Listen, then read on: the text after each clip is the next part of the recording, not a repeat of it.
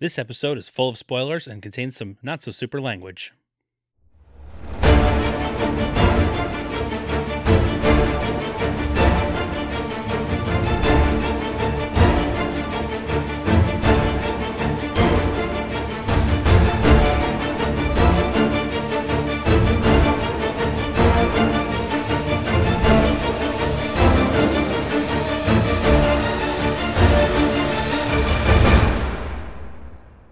Hello, citizens! Welcome to the Fortress of Potitude. I'm Dave Michaels, I'm Brian Betts. and we are the Cape Podcasters. And this is a show that's just gonna crash down into Earth from an alien planet, and we're gonna be bad. Oh, we're gonna be so bad. We're gonna be so bad. Everyone's gonna be like, "You guys should be good," but we're gonna be bad. Oh, oh, you know what? You guys, you guys are so bad.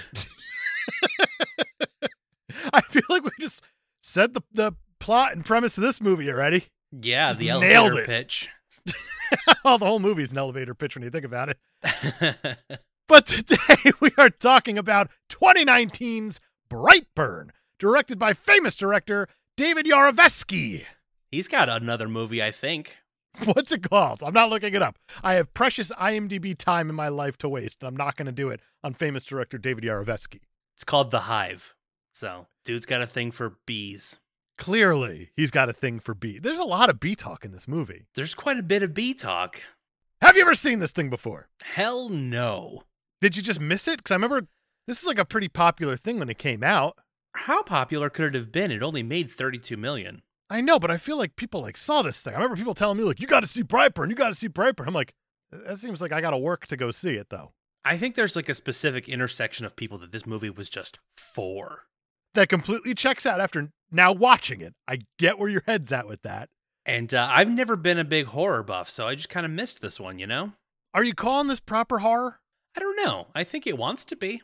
I think it wants to be a number of things: horror, slasher, kind of comic book, kind of superhero. Yeah. I don't know what.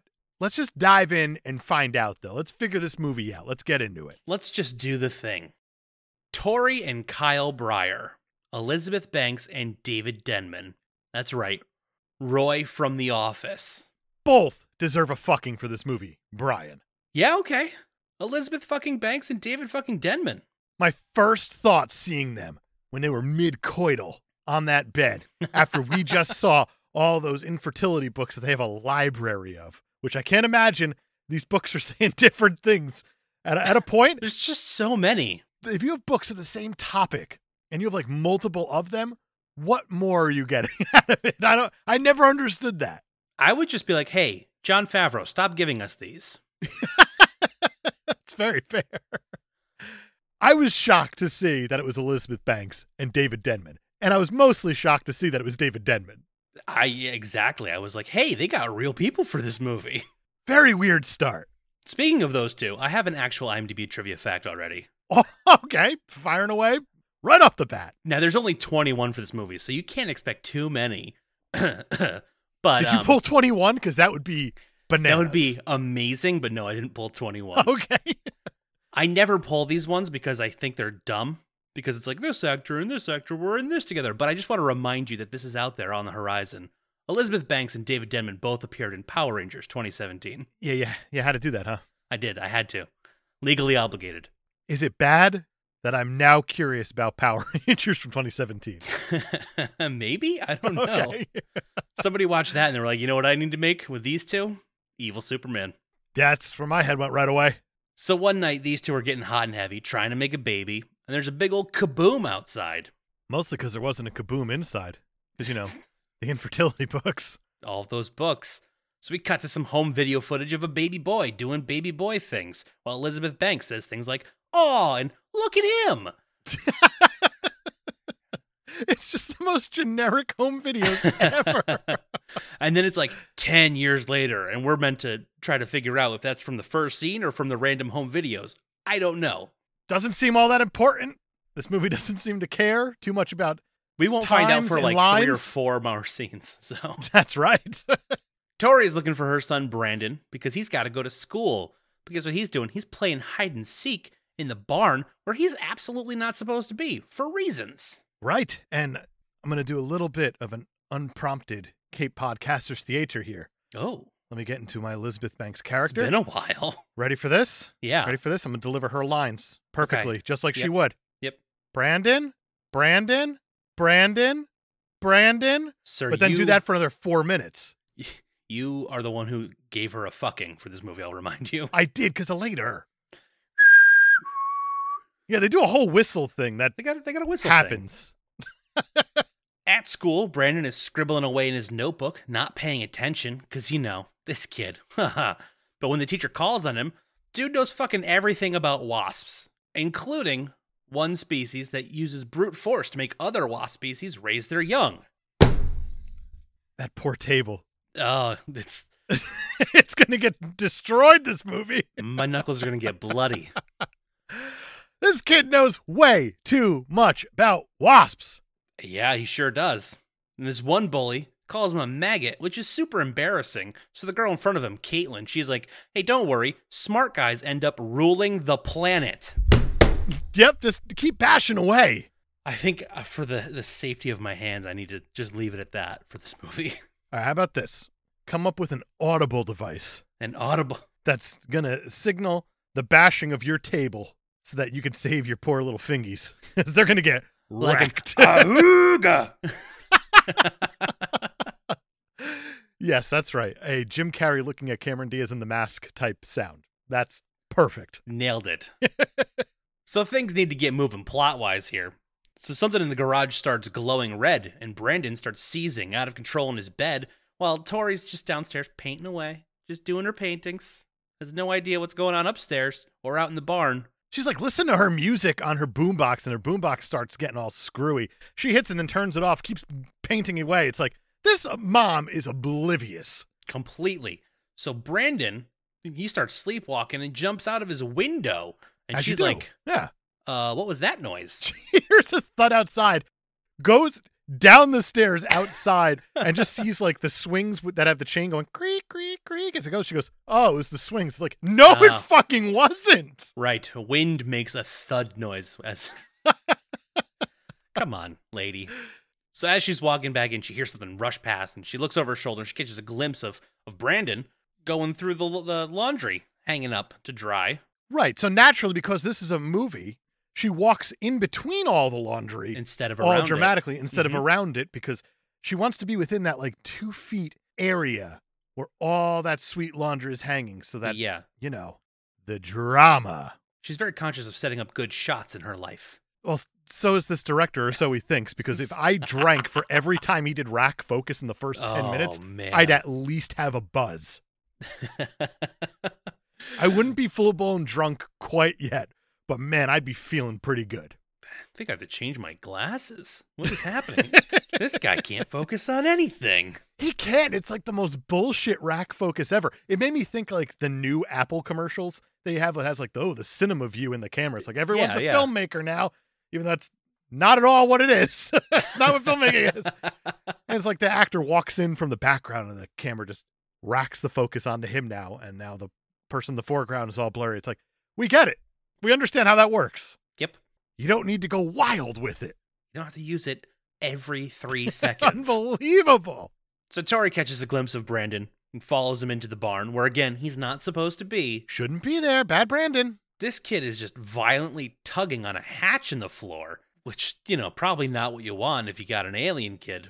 especially if you know he's an alien kid and he's doing weird alien like things and your first instinct is to treat him like a human it's like no this is Yeah. a yellow flag at the very least at the least. She walks up to him and she calmly is like, "Brandon, Brand." She still hasn't changed her line from the from the first scene. That's right. Brandon. She touches him on the shoulder. He wakes up. She's like, "Oh, we got to go back inside. You're acting like a fool. i like how brand's like oh wh- where am i it's like you're in the barn dude You were there this morning. this is like chekhov's barn here and it's come back already It's it's quick, you know. If you see a barn in the first scene, you got to bring that barn back in the second in the scene. third scene So they go back inside, and and Roy is like, "Hey, is everything cool?" And she's like, i love how you're just calling him roy "I mean, i love it his name's kyle in this movie it is. i'm okay with roy He's a Roy. He'll always be Roy to me. Tori's like, uh, yeah, he was sleepwalking d- downstairs. What? No. Rule number one is if you, rule number one of having an alien kid is If the only other person who knows he's an alien asks you a question about him, you tell the truth. I feel like that's just the rule in general for secrets. Like you're in a secret with someone else. It's like the law of cahoots says you got to pass that info back and forth to each other. You are in cahoots. You exist within the laws of cahoots. And cahoots clearly state when the alien kid is tugging on the door to his spaceship, you got to let the other person know. You absolutely do. The other person is a very giant Roy from The Office who has guns, both arm wise and pew pew wise. And the next morning, he's like, Hey, when you were a baby, I don't know what the fuck to do with you, so I gave you candy. And you might think, Oh, that's going to come back. That candy, just like the barn, it's coming back. And no, it's not ever. It's just a scene that happens. It's just like, Here's some blue candy. Like, hey, that's like a maybe that's like his kryptonite. Can you imagine that though? It's just like he walks into Willy Wonka's chocolate factory and he just starts like convulsing on the floor.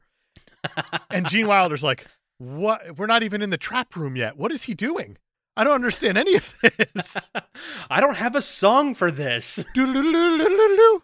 Ooh, Oompa loo- loompa. What is what is he doing? we have the kid who goes up the pipe. We got the golden goose. We got the Mike TV, and we got the blueberry girl. We didn't plan for seizure kid because his kryptonite is candy. Oh, of all the people to find a golden ticket. Did somebody not vet this kid? All you Oopaloopas are out of the job. This is ridiculous. this is supposed to be my murder factory, and you're embarrassing me in front of the whole world. Oompa loompa doopity do. It's so sad. Well, you fired all of them. They're going to be sad. I had to. They hadn't come up with a rhyme for EpiPen yet. I don't think that works with kryptonite. I don't think it does. That would be really, really weird if like Superman just gets like a, a whole handful of kryptonite and just like stabs himself in the leg with an EpiPen. And then Martin Screlly's just in the corner getting off with this Wu Tang album. oh, God. What a schmuck. Uh-huh. If I ever get to write a Superman book, there's going to be a Kryptonian EpiPen for sure. it turns out that he's like super duper allergic to like kryptonite, but also like ragweed. Like something super generic. Yeah, he's got super bad allergies, man. So Roy leaves, and Brandon has to start the lawnmower by himself. But he's he's just a little kid. He's not very strong. He's yanking on the thing, and he's Oh getting. god, I mad. related so hard. I agree. And uh, until he yanked it so hard that he threw it 200 yards over his shoulder Yeah, that's uh, pretty unrealistic, isn't it? For just a little boy. for a little 12 year old guy. But this isn't just any 12-year-old boy. That's that's the impression I'm beginning to get. So now, of course, the, the lawnmower's running upside down all the way across the yard. So he Yes. walks up to it. as lawnmowers typically do. Yeah, and he sticks his hand in the blade, as you do. Puberty, right? It does weird things to us all. Uh, yeah, he doesn't get hurt because, again, there's something special about this kid. Sure. That night, they all go to the local diner to celebrate Brandon's 12th birthday. We got it. We figured out where the 10 years is from. It's from the videos. I'm glad we finally figured it out a half hour later. So his uncle, Noah, Matt fucking Jones, Oh God, he's so good all the time and all the everything time. for forever. He, and he's got that face where you're just like, I like this guy. I don't know why. I just fucking like him. And he's got that voice too. Oh, the voice is the best part. His voice sounds like it's like you know whenever you give your dog a toy and it has the squeaker in it, Yeah. but like the dog in the first five minutes just punctures the squeaker enough yes. that just air starts leaking out of it, but the toy still works. That's Matt Jones. That's Matt Jones. So this is Uncle Noah. He's married to Tori's sister, Marilee, who's played by Meredith Hagner, who's also the school guidance counselor because we're like, cast more people? No. No, we have all these people. These people are just fine. We're going to use the five we have. So Uncle Noah, he- he got Brandon a gun for his 12th birthday, and Roy is like, hey, wow, nope. You can't go buying guns for kids without talking to their parents first. I feel like that's a rule. and then gifting them in public in a diner. yeah. Uh, well, you know, Kansas. That's actually pretty fair. so Roy takes away the gun. He's like, You can't have this. You're a kid. And Brandon's like, I'm 12. He's like, Yeah, you're a kid. yeah, no, I heard it. And then Brandon's like, Give me the gun. And everybody's like, Oh shit. What's going on here? They're not even like, oh shit. Because Roy is just like, all right, no ice cream. We're out of here. It's like your Yeah. kid just went demonic, and you just say Birthday's no ice over. cream. We're leaving, you little shit. When that kid's voice comes out that way, you give him all the ice cream. I get the distinct impression that his parents regularly forget that he's an alien. He just looks so human. Uh, he doesn't. Jackson A. Dunn doesn't. The actor. That's true. He's uh he also you might remember him from the one scene in Endgame where Scott Lang comes out of the time machine as a little boy. That's right. That's this the is same little kid. Scotty. Little Scott. Dave, I have another actual IMDb trivia fact for you. All right. At around 14 minutes and 30 seconds, when the family are at Darba's family grill celebrating Brandon's birthday, it is clearly a shuttered Hardee's based on the outside facade. All right. The I more think you it- know. I think it could probably be a Carl's Jr. And this IMDb trivia fact is being very presumptuous. I guess you're right. That's all I got for that one. Fantastic. Back at home, Roy expresses concern about the changes in Brendan's behavior, but Tori's like, "We can never abandon our son." Auga. there it is. It was perfect. So Roy is like, "Let's go camping," because that's obviously what you do when you can't agree what to do with your alien kid. I don't understand the alien kid at all. It's just like all of a sudden his alien body in Earth years has turned 12. And all of a sudden it's like, all right, I'm a dick now. time to start being an asshole. Boy, I'm glad that this 12 years uh, around that big old star that we go around here in this solar system, Yeah, I'm, I'm glad it aligned perfectly with how dicks become dicks. pretty neat that it's all happening right on his birthday. That was probably just given to him by these Earth people. I don't know if they correlate at all. The 12 year Yeah, it- it anniversary might have of to his be crashing. with when he got close enough to the ship that it like corrupted him. I think that's what we're supposed to oh, take away maybe. from it. But at the same time, I have no idea. But he was drawn to the ship before he was corrupted by it. So Correct. unless it was that hide and seek, it was all that fucking hide and seek in the first scene. That's what did it. he hid so well So in a close place to he that wasn't ship. supposed to hide that he might have gotten corrupted I'm gonna start talking to you in your sleep now, little boy. or he turned 12. One or the other. You know, your mileage may vary. so the whole family's packing up to go camping, and this kid just starts chewing on a fork like a weirdo. Oh God, I hated it so Ah, it's much. awful. but it's really just a gross out. That's all it is. It's That just is all it is. a quick gross out. I think what's weirder is how when they're loading up the back of this pickup truck, Elizabeth Banks is throwing sleeping bags into it, and she says, "Oh, is that four? And Roy says, "No, it's three. We're good." It's like, why would you load four? There's three of you. Why is Right? that even a line of dialogue in this movie? What a weird question to ask. Oh, did I Why give would you even own too four? many sleeping bags? No, you gave me the correct amount of sleeping bags for the number of people we are. We have two human sleeping bags, one alien sleeping bag, I might have accidentally grabbed three human sleeping bags. You know, Oh, I and never one know. alien still. We don't know what kind of sleeping bag he's gonna want. You know, he's been an asshole since he turned twelve. That's right. Both days of it, he's been horrible. So Tori goes up to his bedroom and she finds his under the mattress stash, which has the typical twelve-year-old spank bank materials. You know, lingerie ads and pictures of internal organs.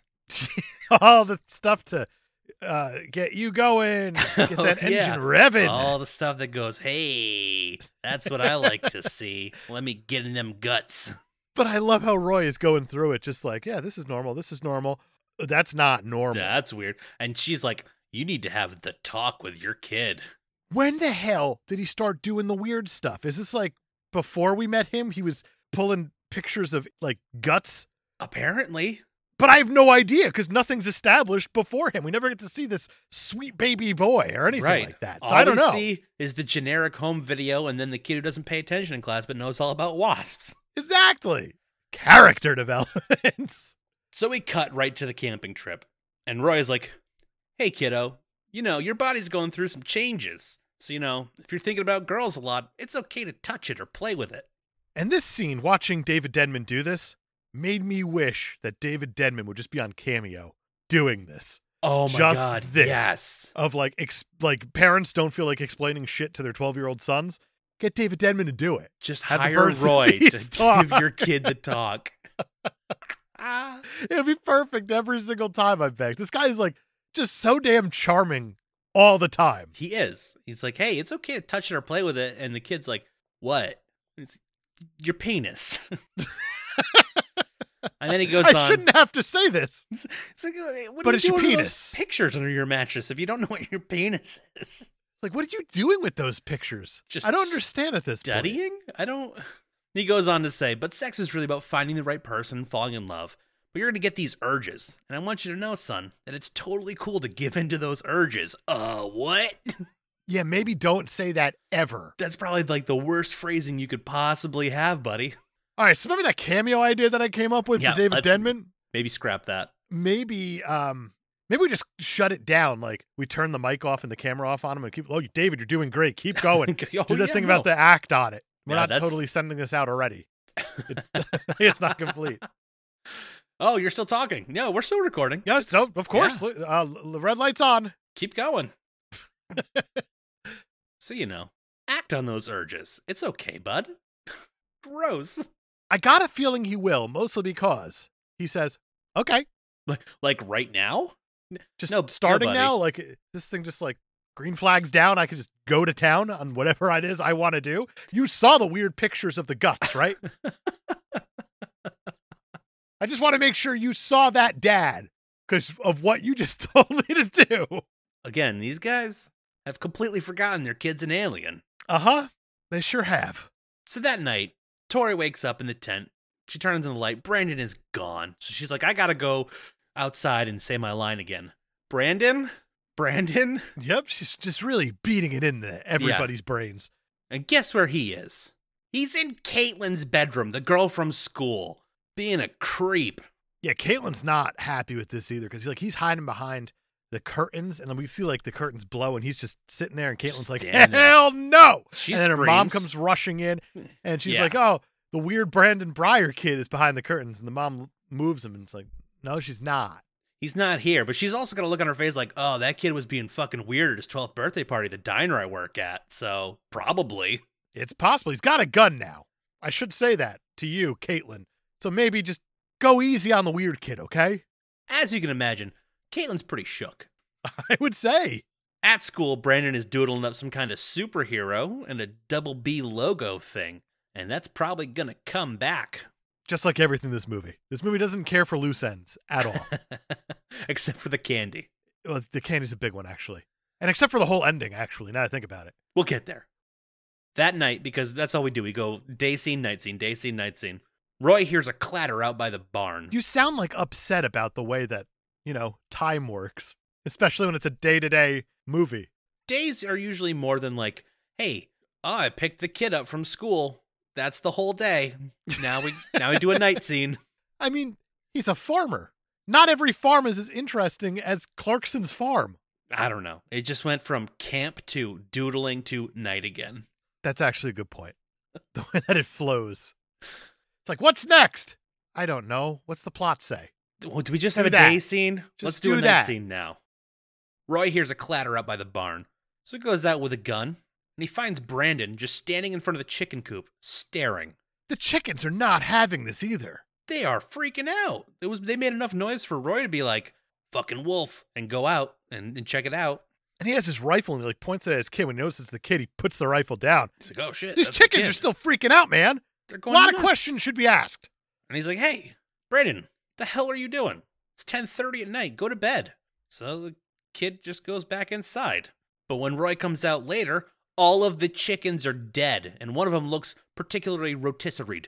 And I like how Roy gets the wife, Tori, Yeah, and he's like, You gotta look at these dead chickens. And she's like, Ah, that dang wolf. uh, And Roy's wolf. like, No, it's not the wolf, it's the kid. He was standing out here being weird with the chickens. The guts pictures. It's remember those? We found them Brandon under would his never do mattress. something like that. It's clearly a wolf with thumbs. I love Roy's reaction. He's like, You really think that a wolf is gonna not only just pick the lock that's there, but also take the door off and just rip it off. you know, You think that's a wolf, huh? like wolves do. We've really set up the dynamic between these two already. Just like Tori's gonna be like, Brandon can do no wrong, and Kyle's like, that kid's a fucking alien. He's right, though. Yeah. That's the thing. That's the the part of this movie that I feel like gets forgotten about is that this kid's an alien. Right. And for some reason, his parents refuse to treat him like an alien. It blows my mind. You think Alan Strange got away with this? Maybe a little bit. Probably a little bit. he wasn't going around staring at chickens, having pictures of guts under his bed. That's true, as far as we know. Because Kyle would have run into Alan Strange's bedroom. We're like, "D- d- d- do you have it? And Alan Strange would be like, no, No, I. no, I don't. This isn't my time slot. What, what, what would you do if I if I had it? But at the same time, Tori would probably come in right after that. This whole father son conversation's happened. She'd be like, hey, dude. Because she's the cool one, right. as she keeps reminding us. You over know, and because over in the again. first scene, she has a little, little strand of like blue or purple hair. So, It's true. I mean, she's artistic in Kansas. yeah. And she wears band shirts. She has a Ramones shirt Oh, on in man. one scene. So, you're like, you know, this is a cool mom. I'm hip. I'm cool. Huh? oh, someday soon. I can't wait. Maybe. Maybe we'll get there. Say maybe all Unknown. you want. Someday soon. Fair enough. So the next day, in gym class, Brandon and his classmates are doing trust exercises. Typical gym day. Sure. So they're they're you know they got the circle going. They're pushing Brandon around. He's like, I'm safe because all of my friends will catch me. But Caitlin, she lets him fall on the ground because she doesn't want to touch him. Yeah, there's not a lot of trust there. And the gym teacher's like, help him up. And she's like, but he's a pervert. Based on a, a possible hallucination that she had, she just like outs him as a pervert in front of the whole class. And I like how after she calls him a pervert, the gym teacher's like, you got to help him up or else you fail this class. Which um probably not the right reaction to have. Not the right reaction. The, the question should be, why do you think that? right. Caitlin? Not not help up the pervert or you fail. uh, a little problematic. A a little bit.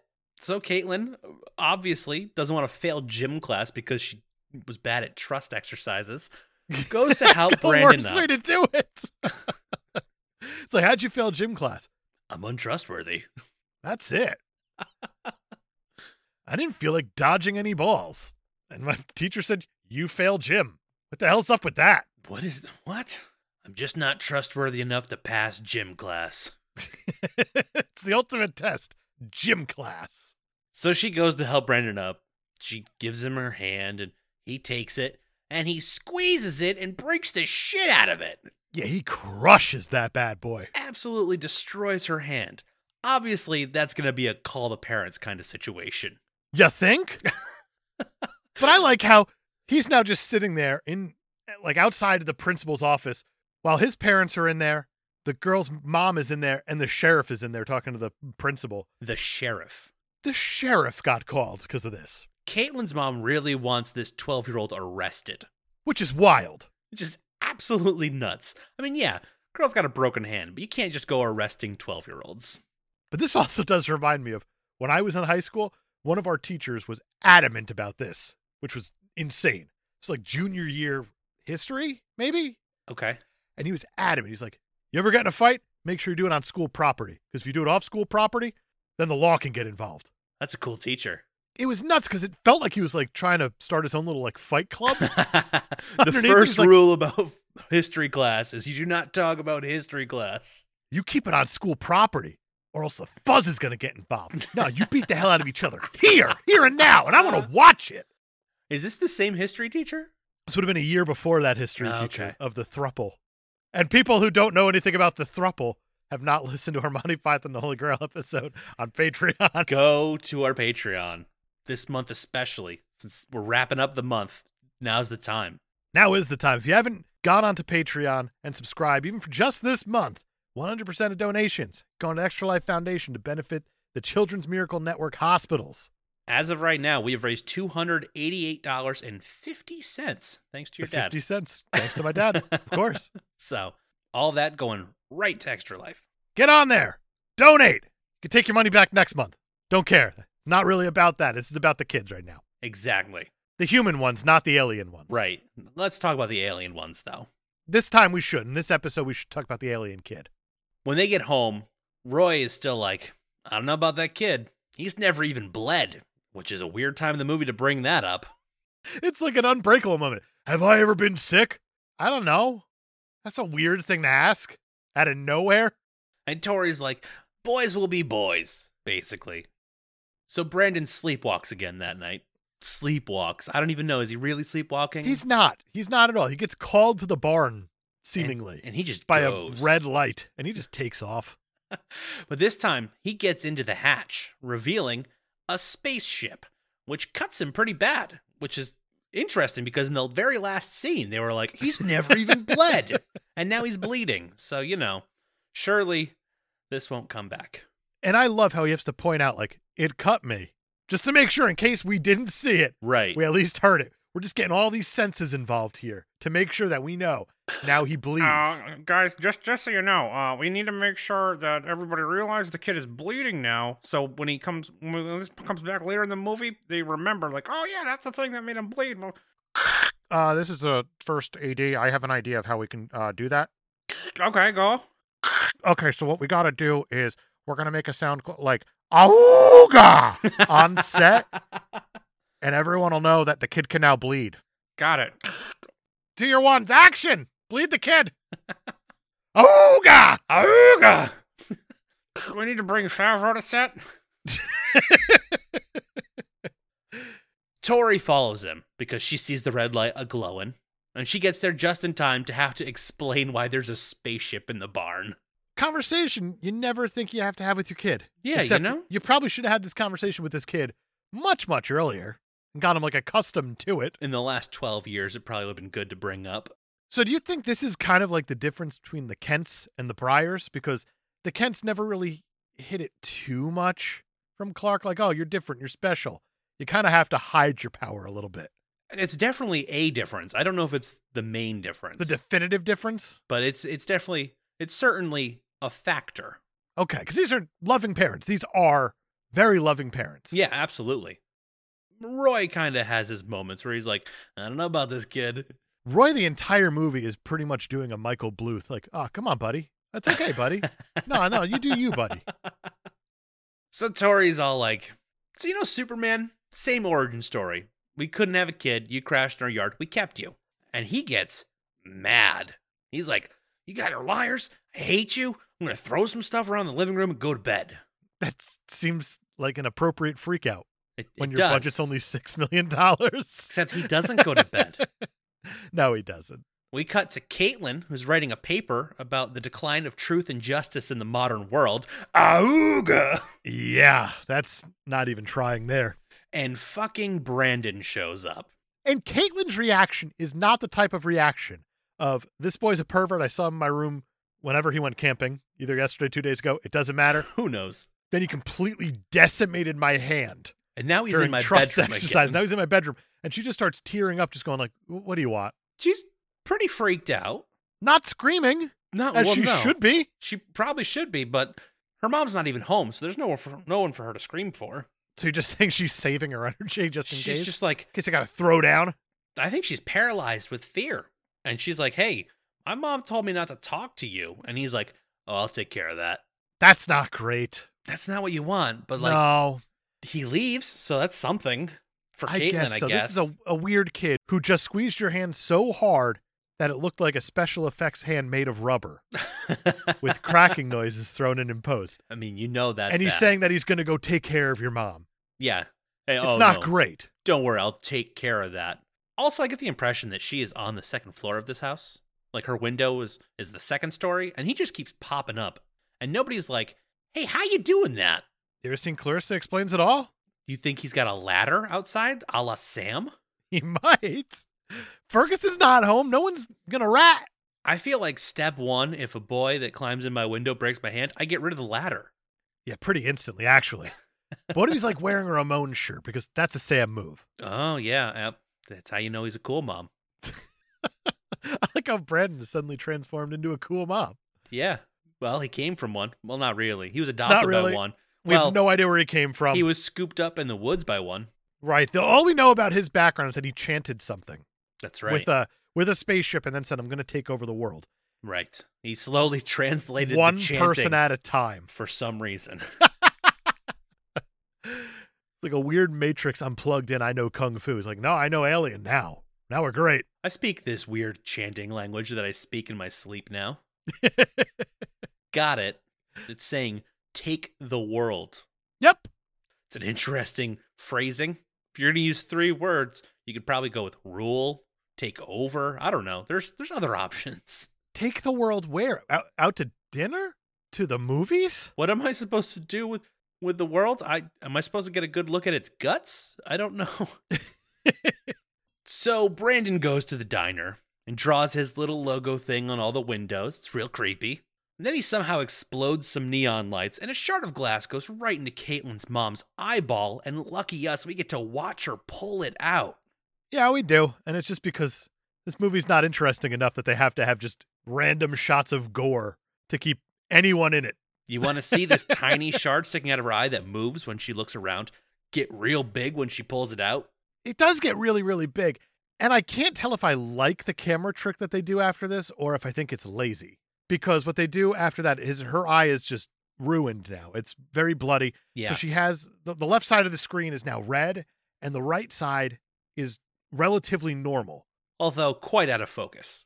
quite out of focus, but now Brandon is in the diner and she can't really see him clearly Yeah. because of this, because of this obstruction. Not to mention the lights are flickering like crazy because Brandon loves doing that. He loves making lights flicker. He is a big fan of the flickering lights. He really, really is. And so is famous director David Yaroveski. We'll get there. If you drink every time there's flickering light, you will die. oh, absolutely. Mid movie, you'll die. And this movie's Oh, only absolutely. 90 minutes. You're completely dead mid movie. So Brandon chases her around the diner, wearing a red mask and a cape, and he heat visions himself into the walk in when she tries to lock herself in there, and then he presumably murders her. Presumably, but it happened so quickly that we don't even get a really good look at anything. We have no idea. But we do have an actual IMDb trivia fact. Oh, I'm glad we found that in the walk in with maybe the corpse. In many scenes, Brendan wears combinations of blue, red, and yellow, the main colors in Superman's traditional outfit. This tactic was also used on the character Clark Kent in the TV series Smallville. Okay. I'm glad that someone was able to draw the connection. This is playing homage to Superman. You know what other show did that? Smallville. If there were connect the dots in the Olympics, gold medalist right here. Ah, this guy really knows how to put two and two together. He's a human genius. I want to type it into the IMDb. Everybody needs to know. They're going to think this is so helpful. I did find it helpful. Thank you. All right, good. the next morning, Brendan tells his parents, he's like, Hey, I'm not even mad at you guys. It's all good. I'm an alien. Cool. And they're like, Really? He's going to drop it that easy? Neat. I like how they're acting afraid of this kid at this point, though, because clearly they know something's wrong. Oh, yeah. in the back of their mind, like this is an alien, but he's also our sweet baby boy. But I love the hesitation that they have every time they Yes. talk to him and approach him now. It's nice. Serious uh, Twilight Zone vibes from that one episode where the kid can just make people disappear. Yeah. Big time. Big fan. Meanwhile, the Brightburn police investigate the diner. Also, Brightburn is the name of the town. Yeah, that's explained now finally. And the sheriff, he finds that logo drawn on a window. Uh, but Caitlin's mom, nowhere to be found. Well, I like how he goes over to the window. He's like, what's that? It just looks like a window. And then he goes, just in this one spot. And he's like, well, that's suspicious. I'm glad I came to this one specific spot on the window. Well, it's funny because he could have done it anywhere because they're all over. He only finds one of the hundred logos that are on the window. Dave, I have another actual IMDb. trivia wow. fact. Okay. Yeah, for a movie that only had 21, I was like, I'm going to use as many as I can. Oh. Okay. Brightburn is mentioned as being in Kansas, which is where Kal-El landed and later grew up to become Superman. Yeah. the- the- how about that again? These IMDb folks, nothing gets past them. Nothing at all. Nothing. That's the last of the IMDb trivia facts. Look at me and say that again. That's the last of the IMDb trivia facts for this movie. I don't know if I believe you, but That's Okay. four. There were only 21. Yeah, I know, but that's like enough that you could just throw them out like crazy, all willy nilly. I could actually go through and read all of them for once. no, thank you. Back at school, Brendan has to meet with his Aunt Marilee, who was also his guidance counselor, like we said at the, the dinner, at the diner, before he was murdering people. And uh, he does not express remorse for what he did to Caitlin. And his aunt's like, hey, kid, look, you got to say you feel bad about this because I got to tell the police about what we talk about here for reasons. He just sits there. Yeah, he's like, I don't feel sorry at all. I'm just gonna go back to class. I think is that is Gonna learn that how this about works? Ah, bees. he already knows everything about bees, but nothing about birds and bees. So, You just made me think like this movie is an obvious metaphor for puberty. yes. Like it's not hiding it at all. And maybe like the bird of it comes from the Superman. Like it's a bird, it's a plane. Like Oh. and then he knows the bee part also. So it's just like, ah, sex. So you think he wants to fuck Superman? I'm confused. No, I just think that this movie is so obvious all around that um I don't know. I'm trying to find any meaning somewhere else. oh, okay. I appreciate that. Keep digging. I will, thank you. We'll get to the bottom of it. So we just hung out with Yant in daytime. Let's do it at nighttime now. right, we got to see her in a different light, literally. So this aunt is sitting there on the couch. She's got like these weird fuzzy socks on, like these balls dangling around, and she puts one single shirt that she's eh, from laundry into her drawer. yep. Like walked across the house, turned on the light, put one shirt away, came back, sat on the couch, started folding up more shirts. Like, That was is there a reason for that? the least practical way to do laundry ever. And then outside, her entire yard is like 28 days later. Like a giant spotlight lights it up and it just says, Motion alert, backyard. It's like, that is aggressive. That For you must living in the be- woods, any animal imaginable, like a rabbit goes through there, it's like, Jesus Christ. Everybody wake up. There's a squirrel. That'd be the most obnoxious alarm system ever. But that's what it is. And I like how she goes and like looks and there's nothing there. And then Brandon, of course, is at the door. It's like, Right. Oh, now we know who it was. Knock, knock, knock. All right. So she opens the door and he's like, "Hey, remember that thing you said earlier about the having to tell the police that I'm not sorry? Hey, you shouldn't do that." And he threatens her. Yep. And she's like, "Tough titties, kid. That's my job." And she- Also, yep. she sends him home. And I'm like, "That's a good aunt right there." But then I like how the motion alert thing goes up again. And she's like, "Who could that be?" Unbelievable. And then she starts texting Noah. She says, Hey, turning off the alarm thing because of Smart move. all the squirrel nephews out there threatening me. you know, sometimes I get threatened and then turn off my alarm. Smart move, huh? Ah. so Brandon, of course, starts stalking her through the house until she goes to bed. But luckily, Noah gets home from the bar because he was at the bar with Kyle and Steve fucking EG. Yeah, I always love seeing, seeing Steve Agee. But also, Kyle, for the first time, says, like, I think my son's a fucking weirdo. I like that Steve Agee's the one who's like, "Hey, you think your son killed that woman?" Hold on. Hold on. Excuse me. Time out from the movie. This is Olympic champion. Connect the daughter here. Uh, that guy's kid. He's a fucking weirdo. Yeah, my kid's a fucking weirdo. Maybe he did it. I don't know. Steve Agee's just like, "I mean, he crushed her daughter's hand yesterday." And then she goes missing. How about that? and Roy's like, "Hey, shut the fuck up. That's my kid." But in his head, he's like, "Yeah, no, he definitely did it." Yep, without a doubt. But anyway, Noah drives home, even though he's had a couple.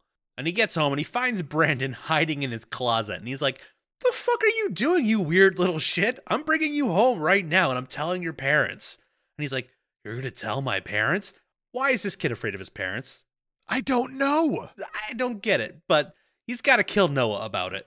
He does have to kill Noah about it in a very long, drawn out, and dramatic scene that's probably my favorite one of the movie. It's so good. so I understand why.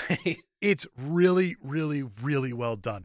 Noah's driving this busted ass like Ford Bronco down the road because he tried to put Brandon into the car, and Brandon said, "No, no, no, Uncle Nuh-uh. Noah," and then slams him into the, It's garage, door, Oh. and then he disappears. So Noah's natural reaction instead of going inside to hide is, "I need to drive away from here," I need to leave.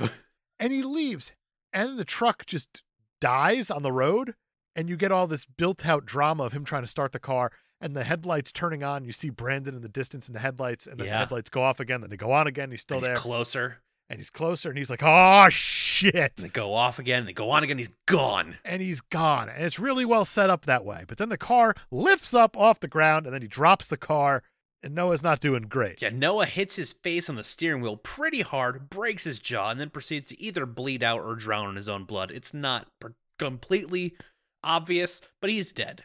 He is dead and dying because his jaw's just flapping around Oh, like a he's- Canadian. He's got the, the whole Ebert going.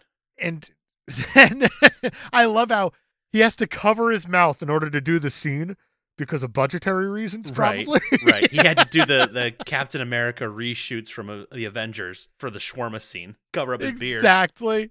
So then Brandon comes over and takes like his blood off his b- weird jaw missing area there and draws the bee thing in the ground again because, you know, subtlety. So, uh, hey, th- sometimes you gotta leave clues to when you're murdering people all over town. This kid both wants to get caught and doesn't want to get caught. And it's complicated. super complicated. Brendan returns home shirtless and he's like, Oh, mom, dad, I was playing soccer with some kids at school late and they were mean and, and ripped my shirt, but don't touch it. Okay, I'm going to bed.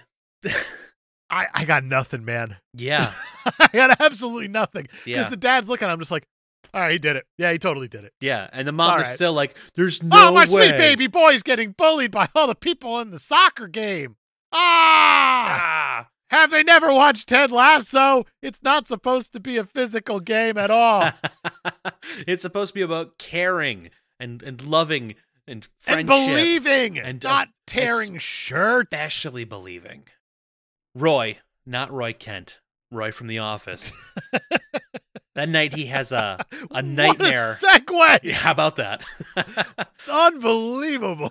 he has a nightmare slash flashback to finding Brandon in the woods, where he gets out of bed and he's in the woods, and he goes over and there's there's Tori holding the baby, and she's like, "It's a boy," and there's just lots of blood, and you know he's like, "Ah, is this really happening, or is it a dream or a flashback?" And you're like, "Blood, it's a nightmare, bud." And he wakes Yep. up because the phone rings because Tori's sister's like, "Hey, Noah's dead. Come meet me at the hospital." And then they do. They go to the hospital, and because Marilee is like having a moment, she's like, ah, blah, blah. And Brandon was there. And they were like, wait, Brandon was at soccer. Wait a second. Noah was playing soccer with Brandon? oh, no, no, no. Brandon was at Marilee's house just before uh, Noah presumably crashed his car because he was drunk and died. but I like how Roy also puts it together how Noah came home because he gave Marilee a kiss on the head and then he left. And Marilee remembers that part of it. Like, yeah, then he left. Yeah. And Roy's just like, oh? He killed Noah. So the next morning, Tori and Kyle, they're telling Brandon about Uncle Noah's death because they're like, hey, he shouldn't know about this yet. And Brandon has literally no reaction. He's just like, Nothing. oh, neat. He just keeps eating his Cheerios. It would have been cool if it was Cheerios, like proper. It would have been cool if it was Cheerios. But no, he has no reaction at all. He's like, ah, I loved Uncle Noah. Okay, bye. Oh, oh, oh, whoops. Roy loses his shit and accuses Brandon and grabs him. And Brandon's like, hey, don't grab me, and throws him across the room. And Roy's like, oh, that kid definitely killed Noah. so while Brandon's in the shower, Roy goes and finds the bloodstained shirt and he brings it to Tori. He's like, see, look, that's that's Noah's blood on his shirt. And she's like, mm-mm, can't be. He was playing soccer. That's just a weird Italian kid's blood because of soccer. Because soccer. While all this is going on, the sheriff, he's looking through some evidence and he notices the blood drawn logo at the crime scene photo from the from Noah's death, and he's like, hey, wait, that looks familiar. And he pulls out a photo from the diner. He's like, mm-hmm, same logo. And oh, we're gonna come back to that real soon. We are, and I just feel so bad for the guy who is the gold medalist and connect the dots at the Olympics because this sheriff's coming for him. he is looking for the record. Oh man, Roy decides he's going to plan a hunting trip with Brandon to apologize and reconnect with him. And Tori's like, that sounds like a good idea. I don't even think it's because of that. I think it's just to get Tori's trust back because it's like I have to imagine it's a pretty big hole to dig yourself out of when you say our son killed multiple people and then threw me into the wall and you saw it and s- you don't trust me And for you- some yeah, reason. You still think I'm the weird one. Ah. So yeah, I'm gonna take our sweet baby boy camping. Yeah. Surely nothing's gonna happen there. I got to go reconnect with them. Roy's got ulterior motives, and we're going to get there too. We sure will.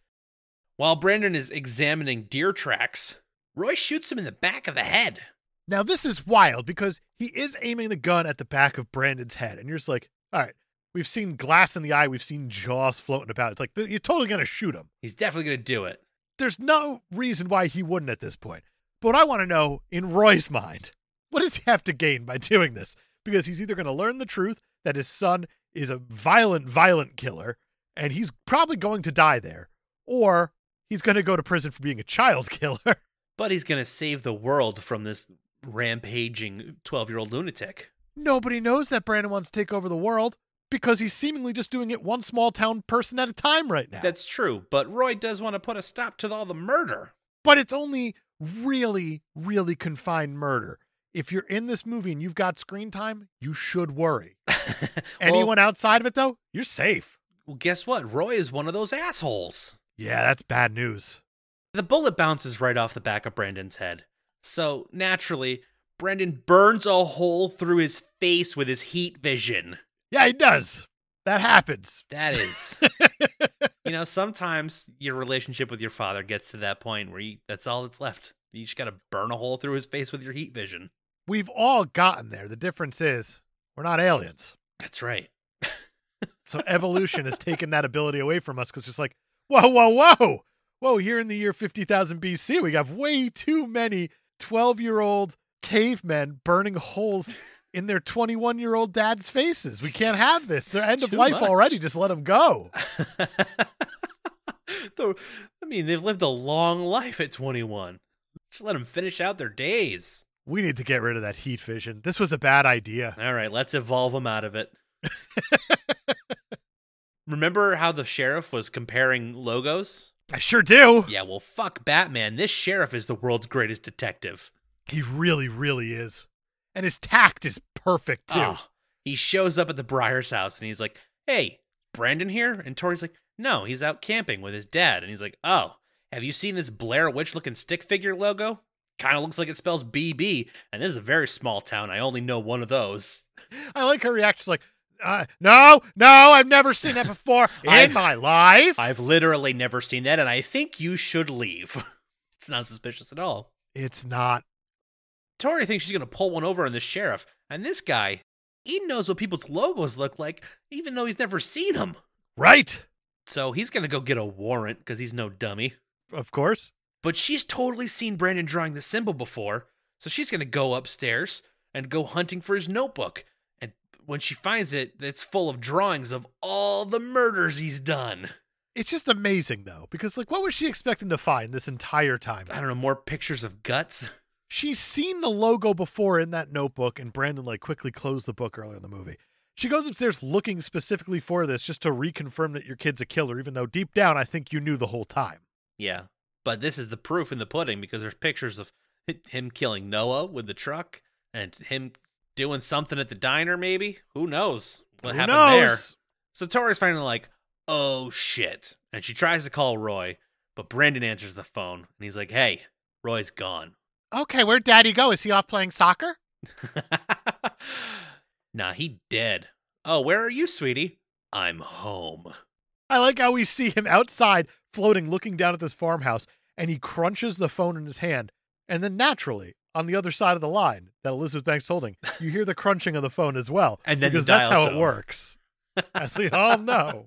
Everybody knows. You gotta hear the phone crunch followed by the, the dial tone.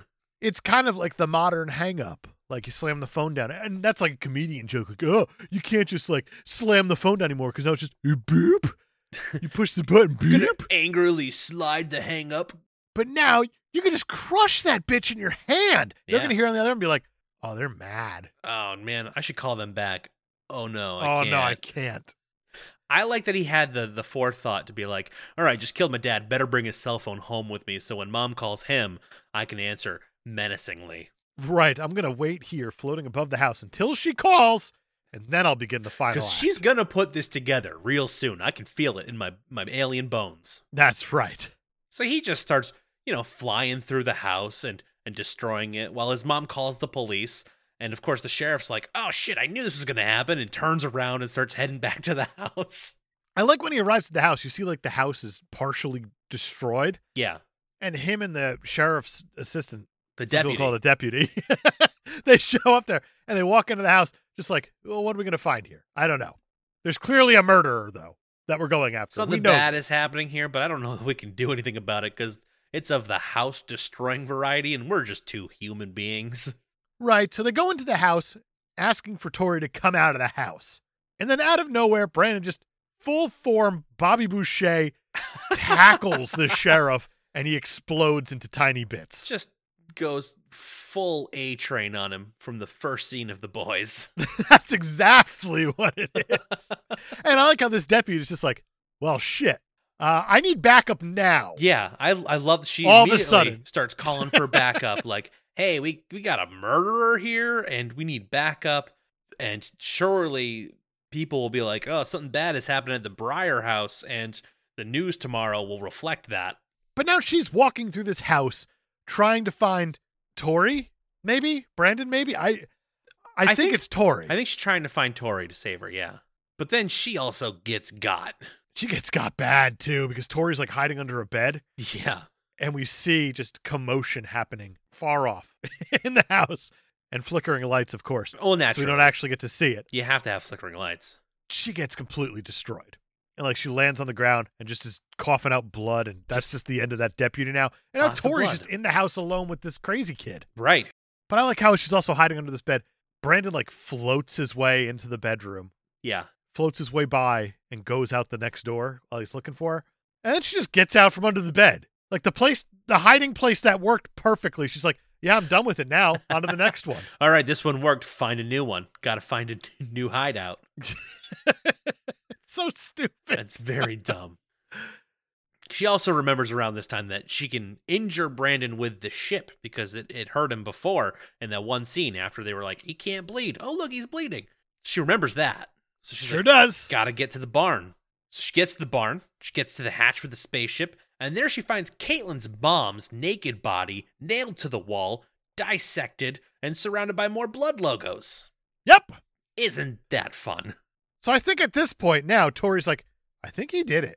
Not sure, not positive. I think he did it though. starting to seem like this kid might have done it. So she tears a piece off the ship that's all rusted in one spot and conveniently in shard knife like shank shaped pieces. I think uh, the piece of the ship that she ripped off is called the Auga. she puts that behind her back. She goes out into the barn and she start she gets her line back. Brandon, I'm so glad it's back. I've missed it this whole c- time. this is what you call a callback. Brandon, the movie's trying to do comedy now. And when Brandon shows up, she's like, I've always loved you. I've always been on your side, and you'll always be my baby boy. And she hugs him. And then she tries to stab him with the sneaky shank she's got behind her back. But Brandon's like, "Mm, Mm-mm-mm-mm. I know all about those shenanigans. And he anticipates the attack and he catches her hand. He's like, Oh, we're going up in the sky now, bitch. Yep. And naturally, he flies her up through the roof of the barn, above the clouds, and you know, they kind of look at each other up in the sky for a minute, and she's all cut up from the, the roof of the barn. And then he drops her. Yeah, that's the end of Elizabeth Banks. That is That's it. That's it. And I'm sitting here going like, oh, okay, he's eliminated everybody in this movie at this point. Now what do we do? Well, let's see if I have an answer. An airplane starts flying toward him, and then it goes dark. That's because there's like no light to flicker up there. That's They right. had to cut away from it entirely because like we can't manufacture any horror up here because we can't just flicker the moon. I was just gonna say we can't flicker the moon. unless you got Kristoff up there Oh, that's in the his twist. Truman Show like base. Brightburn, directed by M Night Shyamalan. It's actually the Truman Show. That would have been amazing. Everybody, flicker the moon. this kid really thinks he has powers right now. This is amazing. We got him. Unbelievable. He has no idea. He's got a harness on. He thinks he's flying. What an idiot. Yeah, he killed his mom. I get that. He was supposed to hold her in this scene, but that's just trauma for later in life. This is great. We're really developing this character for future installments. Oh, gosh. That would actually be an unbelievable twist. on this. that would be some like cabin in the woods shit, though. I, I Oh, like yeah. that. Like everybody comes out at the end, like even his mom is like, I can't believe you did that, Brandon. I've been acting as your mom for 12 years. You're a jerk. Taking a bow while she says it all Right. because she's done. So we cut to news coverage about a freak airplane accident that leveled the Briars property and left no survivors, except for little Brandon. I like how they openly say, like, oh, yeah, the, the parents are dead. Survived. this child by survived. Their 12 year old son, yeah. And Brandon's just sitting there eating a cookie. Yeah. what I find fascinating is like before this plane crashed, there were police officers at the house who were calling for backup for a code 217, which is a assault with intent to murder, and nobody is like, "Hey, it's weird that that plane just hit that house." While there was that happening and the sheriff and the deputy were there. Well, you have everybody investigating this plane crash also, and it's like, go to the barn. that lady who's uh, dissected wasn't involved in the plane crash. Right? Clearly, there's some tomfuckery going on here. Tomfuckery is my favorite word. And that's almost the whole movie. Almost. because during the credits, the news reports worldwide attacks by this Brightburn character and a conspiracy theorist named Big T, played by Michael fucking Rooker. It blew my mind. He shows up, he starts ranting about the existence of other super beings like a half man, half sea creature, capsizing fishing boats, and some kind of witch woman choking people with ropes and cords, and of course, the Crimson Bolt. of course, the Crimson Bolt from Super. I like how he's doing like this Alex Jones type ripoff. Oh, yeah. It's so good. And I'm glad we went out on that note because that is Brightburn from 2019, directed by famous director David Yarovesky. Right. Produced by James Gunn, written by his brother Brian and his cousin Mark. So that's the only reason this movie got made in my mind. Yep. Uh, I know that a lot of people like this movie. I know that too. I don't want to yuck your yum. Agreed. This movie's silly. it is the word I want to use, and I don't want anybody to be offended when I use it. It's a shallow movie. I think that's a, a very safe word to use. And it's a tricky movie to talk about. Again, yucking the yum. Don't want to do it. Right. But You like what you like. this is a very formulaic horror movie that doesn't quite know what it wants to be. I agree the with that. difference between this movie and a lot of other horror type movies or what this movie could have been is there's no character development at all because there's just like a switch that goes off in brandon when he like turns 12 or when he gets corrupted by the ship all of a sudden that now he's going to be evil right. or sinister Right. or whatever you want to call it and then he just is like there's no him fighting back on it or anything like that you have the parents who know that he's an alien and he's probably capable of all this stuff as it goes through because i'm not convinced that the mom's that dumb to finally get it at the end It's hard to She's defending say, her son and i understand that's her character development but it's not but it's not. Yeah. nothing happens in this movie when you think about it A lot of these characters are very one dimensional.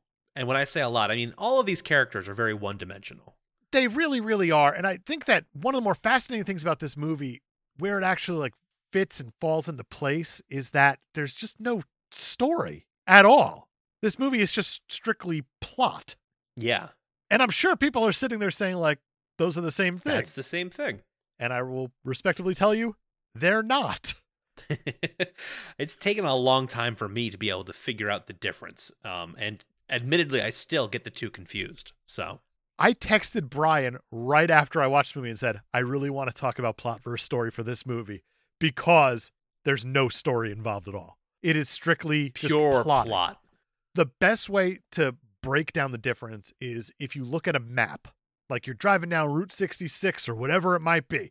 You look at a map, you see your little town markers as it goes through.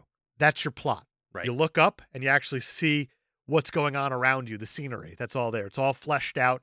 You're not just looking at things on a map that are different colors, yada, yada, yada. That's the story that you're seeing out the windshield. So the story of it is the who, what, and where. The plot is the how, when, and why. So me saying that this movie is just you take a character, you name them, and you pretty much say this is going to be a Superman what if almost of what if Superman were evil. You take the same exact s- scenario of his origin, he lands on Earth. We don't know anything about his past, where he came from, his planet. Was Right. it destroyed? What planet was it? No idea. We have no, No clue. clue. He's here. We go from there and he just becomes evil at that point. That's it. That's the extent of it. How does he become evil? We don't really know. Is it his birthday? Is it the ship? Don't know. When does he become evil? Now. Just 12 now. at 12. That's it. Why does he become evil? I don't know. We have no clue. no reason given. But usually you get all this stuff in the arc of a character itself because that's what you should be caring about in these movies is the character. If you can't The relate to the character. character, then it becomes really difficult to relate to a story. Right. I know the, one of the more famous ones that's used to describe plot versus story is Titanic. Okay. because the plot of Titanic is poor kid, rich girl, they get together. It just happens to be on a sinking ship, so you kind of have built in stakes. But that story could take place literally anywhere That's true. from that plot. It doesn't matter what it is. Yeah. Um, I actually I saw an interview with Seth Rogen talking about story versus plot and how when they made Superbad, they accidentally had both because what they were writing was this story about these kids who wanted to get laid. Like that is that is the the plot. But the story is about these kids who are gonna not going to the same college and they're gonna miss each other and it's their friendship. And that is the lens which we go through this journey of them trying to get laid. That's exactly it. That's the perfect way to put it. There's no substance to Brightburn. Is that a bad thing? Not if you're into a slasher horror type superhero flick with an interesting premise. Then no, that's not a bad thing at all. No, absolutely not. In fact, it's entertaining as hell. It is. I found it a little slow and uninteresting, but that is just because I don't know what I was expecting. Okay. Yeah. Like in my own head, a bunch of people told me like, "Oh man, this is a really great movie. It's a really cool take on the Superman lore." And then as it was progressing, I'm finding myself not being able to relate to any of these characters. I'm not seeing anyone grow in Yeah. any direction or anything like that. And in my head, it was like picking out. You could tell exactly when the acts were starting and ending in this thing because it was just done half hour at a time. it's yeah. I, it was you could very formulaic the way it was definitely done. pick out the end of acts and beginning of the next. Yeah, easy. so it just felt funny watching it. That's not to say I didn't like it. I liked it. I just really, really didn't love it at all. And I personally did think, yeah, I didn't need it. I thought it was a missed opportunity. I I think missed opportunity i- is right. I think it sets up more. I think they were expecting it to do better than it did. I mean, it did pretty all right. It made thirty-two million dollars on a six million dollar budget. Like, That's pretty all right. That's pretty good. And they, actually, David Yaroveski has said that if they do a sequel, they want to do it the same way that they did this and just drop it without really teasing it and just letting it exist. Kind of like the way the Cloverfield movies do it. Like you just don't know when there's another Cloverfield coming out. They just drop it on you. which is kind of neat. But Cloverfield also had the benefit of having that masterful trailer before the first one, Yes. where you just had no idea No what that clue. movie was going to be. I think if you knew less going into this, it would be a better ride. If you didn't know going in that it was going to be evil Superman and you learned as the characters in the movie did, it would be better. I think maybe the trailers ruined this movie. I think you might be right about that. I only remember one trailer, and I remember going, "Oh, that looks all right. Yeah. That's a cool premise." It's a brilliant premise, and I'm surprised this is the only time it's been done. I am a little bit too, tell you the truth. And I mean, I'm sure that someone is just writing away now of all these different little what if premises for these characters of just taking like what we're used to Yeah. and just trying to turn it on its head a little bit. I hope they flesh out a character next time, It would be real special. but that's for next time. We're still talking about Brightburn here. That's right. Rotten Tomatoes, 1 to 100. Where do you think it's going to land? 50. 57. Okay. So not bad. 67% audience score. That surprised me a little bit. I thought that was a little low. Yeah, I could see it being higher than that. But that also is based on the people who have told me to watch this thing. That's Yeah. probably why I think it's a little low. So maybe I put this thing on a pedestal. Maybe that's my problem, actually. That maybe. Roger Ebert didn't see this movie because he was busy suing Matt Jones over the jaw thing in it. He was very upset that they took his gimmick, so he didn't watch it at a protest. It's fair. But some critics who did see this, you have James Bardinelli from Real Views. He said, Brightburn can at least boast an interesting premise. Not that it does anything with it. oh, Robert Abelli from The Rap says, What if Superman started out evil?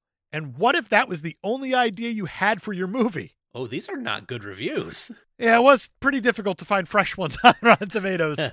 Uh, even like the, the fresh ones were still hitting at the movie. The last one I have is Richard Roper from the Chicago Sun Times. He said, The premise is intriguing, but this gruesome origin story plays like just another slasher film with idiots for victims. That's again speaking to these one-dimensional characters. it's a problem. We're going to get there when we get to the super stuff score. I hate being negative on movies. I hate it. Same. But critically, they're all saying missed opportunity. Yeah. Letterboxed. What are they saying over there? It's not much better, Oh no. which surprised me. The first one I have is from June 30th, 2019. Congratulations. It's very edgy. oh, oh. So snarky. Is this just Edge Lord Superman? Is that what we're watching? From March 10th, 2020, similar concept to Chronicle and Unbreakable, the film felt a bit brief to me, almost as if the third act was truncated. Nice set pieces, and the violence is quite explicit. That's true. It's very explicit violence. excellent set pieces here and there in between long Brandon, Brandon. Oh, it's scenes. so long. I agree with that review. From July 28th, basically the omen on meth. it is the Omen meets Superman, isn't it? It really, really is. From May 22nd, 2019, probably the worst Coheed and Cambria record. oh man, I like that one. that one made me laugh hard. Uh, From June 25th, 2019, Elizabeth Banks copes with the fact that her alien son is a cold blooded killer by painting a large portrait of a cow. that's she does. She's doing lots of painting. At one point, there's just a smiley face on the wall that she painted. Like that's the extent of her artistic ability. Smiley face, but it's purple. I feel like she's going to clean up with NFTs Oh yeah. for some reason. if she survives that fall from space. right? You said you wanted to pay me how much for this smiley face? What? the last one I have is from September 19th, 2019. Welcome to Cal Hell. Oh, see, now that's clever.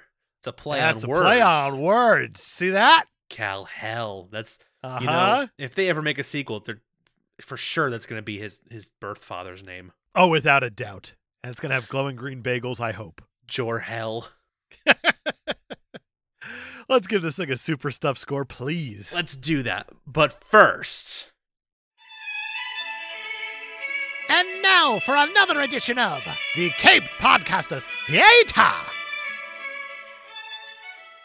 It's been so long. it's been a very long time, and I thought it was great that you brought it up earlier, just in passing. I'm glad I'm warmed up from all my Brandons. Yeah. Keaton Patty, comedy writer. Follow him on Twitter. He's the best at Keaton Patty. He wrote a book called I Forced Bot to Write This Book AI Meets BS.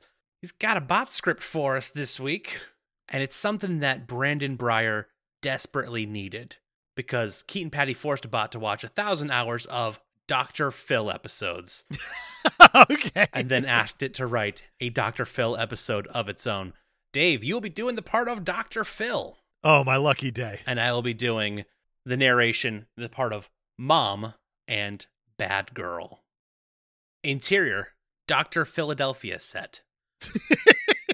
we see Dr. Phil. He is too Southern and too Phil. Today we have a young girl that is so bad her dad is dead. Her mom sent us this mom video. A mom video plays. We see the child's owner, the mom. My daughter vapes beer and has sex with rap music. She's in love with a gun. Help me, Dr. Film. the mom video ends. Dr. Phil mustaches for nine seconds. I am the lover of moms. Dr. Filth will help. Bring her to me. The video mom walks on stage. The crowd breathes. The mom sits in a chair. Dr. Phil sits on the mom. Mom, where is your mustache? The crowd cheers. They all have several mustaches. My daughter steals dolphins. Not allowed. Bring her out. The bad girl comes on stage. She isn't reading the Bible at all. She's mean to the chair and won't sit on it. The crowd cheers at this. They hate chairs. Apologize to the mom. My only homework is drugs. The crowd boos and yells. They love genuine homework. Empty your girl pockets. Bad one. The bad girl empties her pockets. They are full of ISIS. You gotta take the ISIS out of your pockets You can't before just- going on the Dr. Film show. Everybody knows if you're going to go see Dr. Filth, you got to remove all the ISIS from your pockets. Unbelievable. I think Brandon Breyer could have used a visit to the set of Dr. Phil.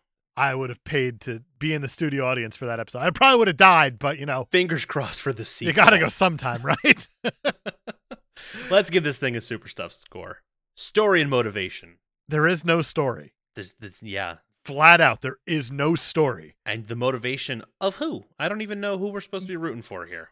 I have no clue. I'm gonna go with a zero. I think it's a zero. Hero. There isn't one. Eh, Right? I mean, I feel like uh, who are we supposed to be rooting for? David Denman? He doesn't even make it to the very end. Yeah, and Elizabeth Banks is hard to root for because she's defending her murderer child the entire time. right up until she's and it not. doesn't even seem Yeah. like a struggle. It seems like she's earnestly defending him. Yeah. Like if it was a, a character struggle underneath it, that would have been entirely different. I did not see that. Me either. There was maybe one scene where she's like, I don't know what we're supposed to do. So I'm just going to keep defending him forever. Well, even the time that she becomes honest with him, it's because she wants to shiv him. Right. I'm gonna go zero here for hero. I agree. Villains. I don't want to go zero I agree. because he's very, very mean. He's super mean. And what do we usually say? he saves the day. He he he doesn't. He does the opposite of that. He does the complete opposite. He villains harder than most villains do because his story's just an ellipsis of death at this point. exactly. He starts off small town, but he goes he goes mainstream. I don't know why he turned evil, We don't know that. and that's why I'm gonna go 0.75. I think that's fair. 0.75. Parents, oh, they're very dead. they're super dead, and we. I don't know. I don't even want to think about whose parents are supposed to be dead in no, what it doesn't situation. matter. Doesn't matter. It's a one. It's a one. Female characters, They're not great. they're not as bad as I expected them to be going in. But you're right, they're not great. I think Elizabeth Banks is interesting. Yes, I wish she had more to work with because it would have been a really good character choice if she really dove a little bit deeper into like the guilt of I have a really good feeling Brandon's doing this. I agree with But that. she seems like she really doesn't believe it. yeah, And I think that was the wrong choice. just completely in denial, and that yeah, that's I think the aunt is there. yeah. She exists. She she serves her purpose. She does straight up kick him out of the house and tell him to walk home, which I love. She does. You have the girl who got her hand crushed. Yep, yep. She's just there. And then you have the mom who's now dissected. just totally dedikins. Um, however, movie does absolutely pass the Bechtel test. It 100% does. I'm going to go 0.25. I think I want to bump that up to a 0.5 I'm fine with that. I was struggling whether to go there or not. I'm fine with that. because uh, we've seen so much worse. And not that that should be the benchmark, but That's something at least. you know what? When you have to use the argument, I've seen worse, like, yeah, all right, fine. Bump it up just a little bit to separate it that much more. yeah, 0.5. eh, That brings us to setting. This is Brightburn, Kansas, which apparently has a population of eight people because it's the only way the sheriff can narrow this down that easily to, oh, Brandon Breyer, he's a BB. I thought something interesting about the production, at least. The high school in this that he goes to, the same high school from Stranger Things. Yeah, it's Hawkins Middle School and Hawkins High. Yeah, I thought that was kind of neat. That is You don't pretty see neat. it on screen, obviously. Right. It's just a fun thing. It's a small town, and oh boy, does it feel small. It So does. you know what? 0.5, just to I give fine. it something there. I'm okay I can't with argue it. against myself on that one because it feels real small. Yeah, style and tone. This is interesting because I This is an feel like interesting one. I feel like there was thought put into it. There was a goal in mind. Was it executed? if they were going for a slasher that just had moments and a really loose thread to time together, then they nailed it. Right. Maybe they knew their audience that they were going for. Stylistically, there were some choices made. There was uh, definitely a, a young director who is excited to play with some toys because he's being he's got that James Gunn money. He does, and he shows off some really cool tricks, but then he also shows off some annoying tricks. Like the flickering light, I hated because the entire time it made it feel like Brandon being menacing was very manufactured. Yeah. He wasn't actually being terribly menacing because it is just a boy with a sock over his head for the most part. but when you have flickering lights and you can move within uh, the strobing of it, it changes obviously the way you see him. It Right. makes it look more chaotic, and that's frightening. But he overuses that trick a lot. a ton. This movie is all lights and the line Brandon. I'm gonna go 0.5 again because for a six million dollar budget, it's really impressive. That's true. They they stretched that for sure. they got a really good bang for their buck on just about everything. Because I mean, even the special effects look good. Yeah, they do. I mean, there's a, a little bit of Matt Jones' jaw that you're like, mm, but for the most but then part, he covers it up with his hand, which Exactly. is perfect. That's the right move. it's the way to do it. Point five, music. Timothy Williams, no relation to John, obviously. None at all. I got nothing. I for this don't one. even remember there being music. zero. That's a zero. One-liners. Brandon. if we have to go with one, that would be it. I mean, I feel like anytime I hear that name asked in a question manner for the rest of my life, I'll think of this movie. Good enough for a point two five for I me. think that earns it a 0.25 for the name of the main character. Final category is impact on the genre. They're talking about a sequel already. They have been talking about it and talking about dropping it all mysterious like. Ooh. I don't care for that. I think it would benefit this kind of movie more than having a huge campaign leading up to it. I feel like there needs to be some sort of middle ground for this because I feel like when you just drop it out of nowhere, you kind of put the movie itself on a pedestal. That's fair. And I just don't think that this is one that deserves that type of thing. Like, if Martin Scorsese put out a trailer and all it said is a new film by Martin Scorsese, May 2023, and that's the whole thing, it's like, yeah, he's putting his time to put out a baller trailer like that. Yeah, that's that would be ballsy. And honestly, sign me up. I'm absolutely in. But with this, it's like, okay, you drop it out of nowhere. It's like, that doesn't make it good. Right. That just makes it that you dropped it out of nowhere. That's all it is. Like Brandon did to his mom. Hey, Ah. Aha! not proud of that. I think just the idea of taking an origin and some lore that we know so well and trying to change it Yeah. just to make us uncomfortable, make us think a little bit differently about it. It is a sort of what if for Right. sure. And there are Superman stories that are sort of like this already out there, but there hasn't been a film about it. And he's never been this evil. Right. Yeah. Your Ultraman usually isn't just going around killing people willy nilly. Uh, I'm going to go 0.25 just to acknowledge its existence Yeah. for the It- most part. It has an impact that's yet to be seen, I'm sure, but right now it's it's minimal. It's living in that TBD world right now. Yeah. 0.25 is appropriate. That is going to give Brightburn a total score of 3.75. That's fine with me. I think that is a comfortable place for it to live. if not a little bit too high for my liking, but I think it's it might actually be a it's little low, arbitrary. so. so then that means it's in the right place because it averages your low expectations with my high. Nailed it. We did it again. Perfect. so, Brian, I guess next question is what are we talking about next week? Well, uh, next week is November 1st, so it's still in that that spooky season area. So we want to hit you up with another one that's a little on the creepier side, maybe. I don't know. I've never seen it. We're talking about The Crow. You know what? I've never seen The Crow either. And I've been wanting to watch it since we started this show because of the backstory and the production stories behind it. Oh, that's going to Because make for a fun they episode. are beyond famous. I like how you said a fun episode because someone got murdered on set. Well, I didn't know that. Well, you're going to find out the hard way then, Brian, when you research The Crow. oh, fun.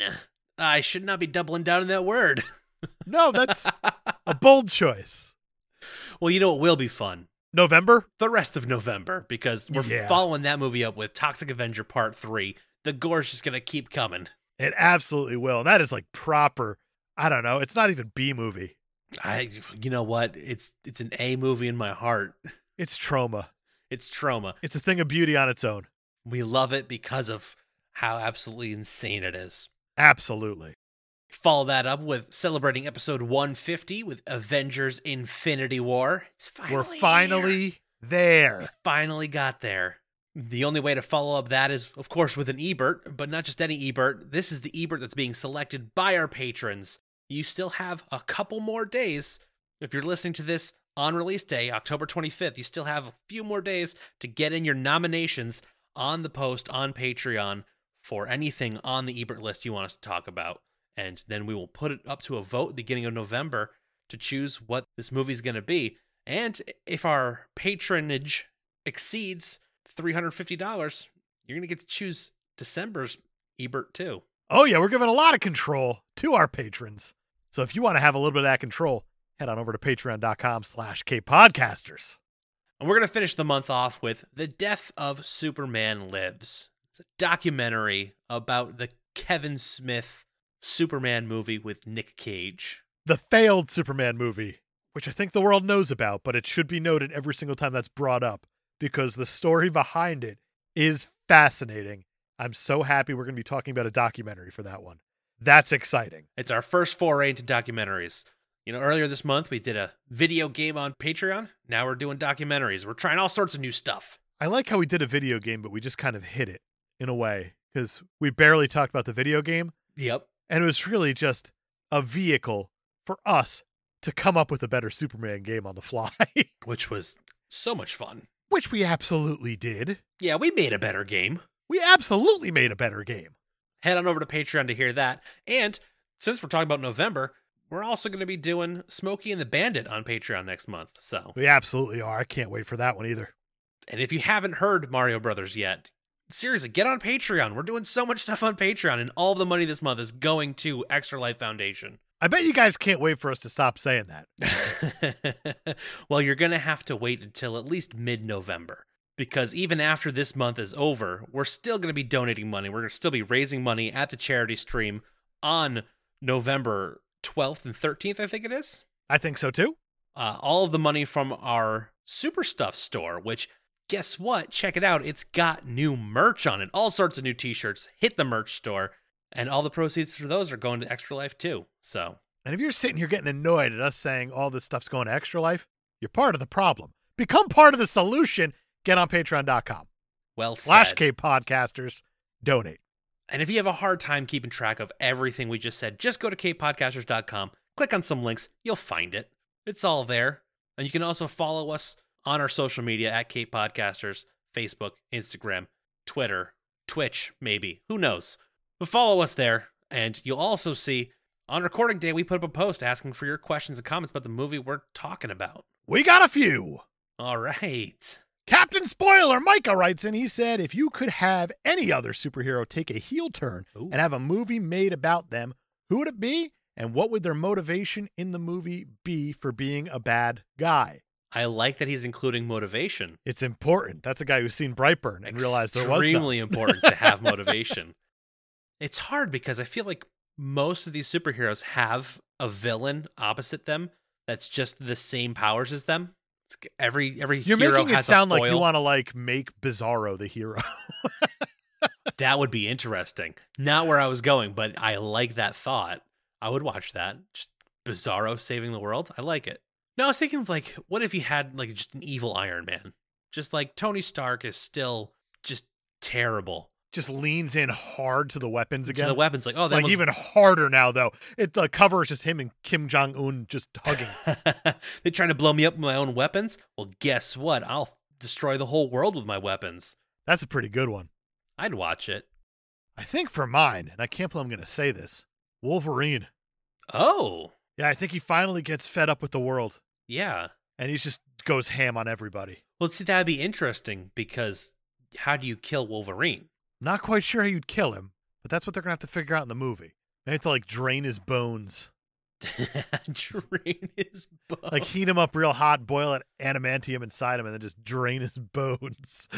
yeah, and then he's just stabbing you with bone claws. That's only going to hurt a lot.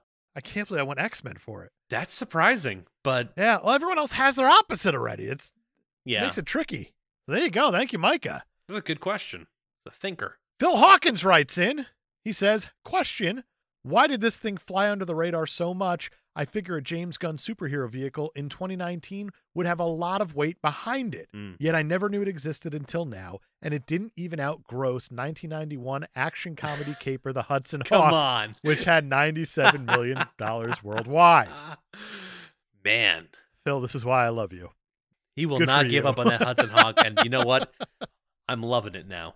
Micah, Phil, thank you for writing in. Brian, you got anything else? That's it for me. Fantastic. We're going to see you guys next week for The Crow. Same pod time. Same pod, Brandon.